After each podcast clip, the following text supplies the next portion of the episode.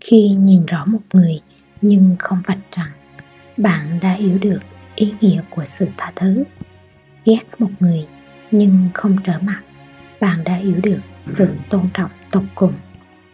Sự trưởng thành không phải bởi vì bạn sống bao nhiêu năm, đi qua bao nhiêu con đường, trải qua bao nhiêu thất bại, mà bởi vì hiểu được, từ bỏ, học được khoan dung, biết được không tranh trong lòng mỗi người những đau khổ bi thương từng chịu đựng. Không phải bởi vì thời gian mà không có cảm giác.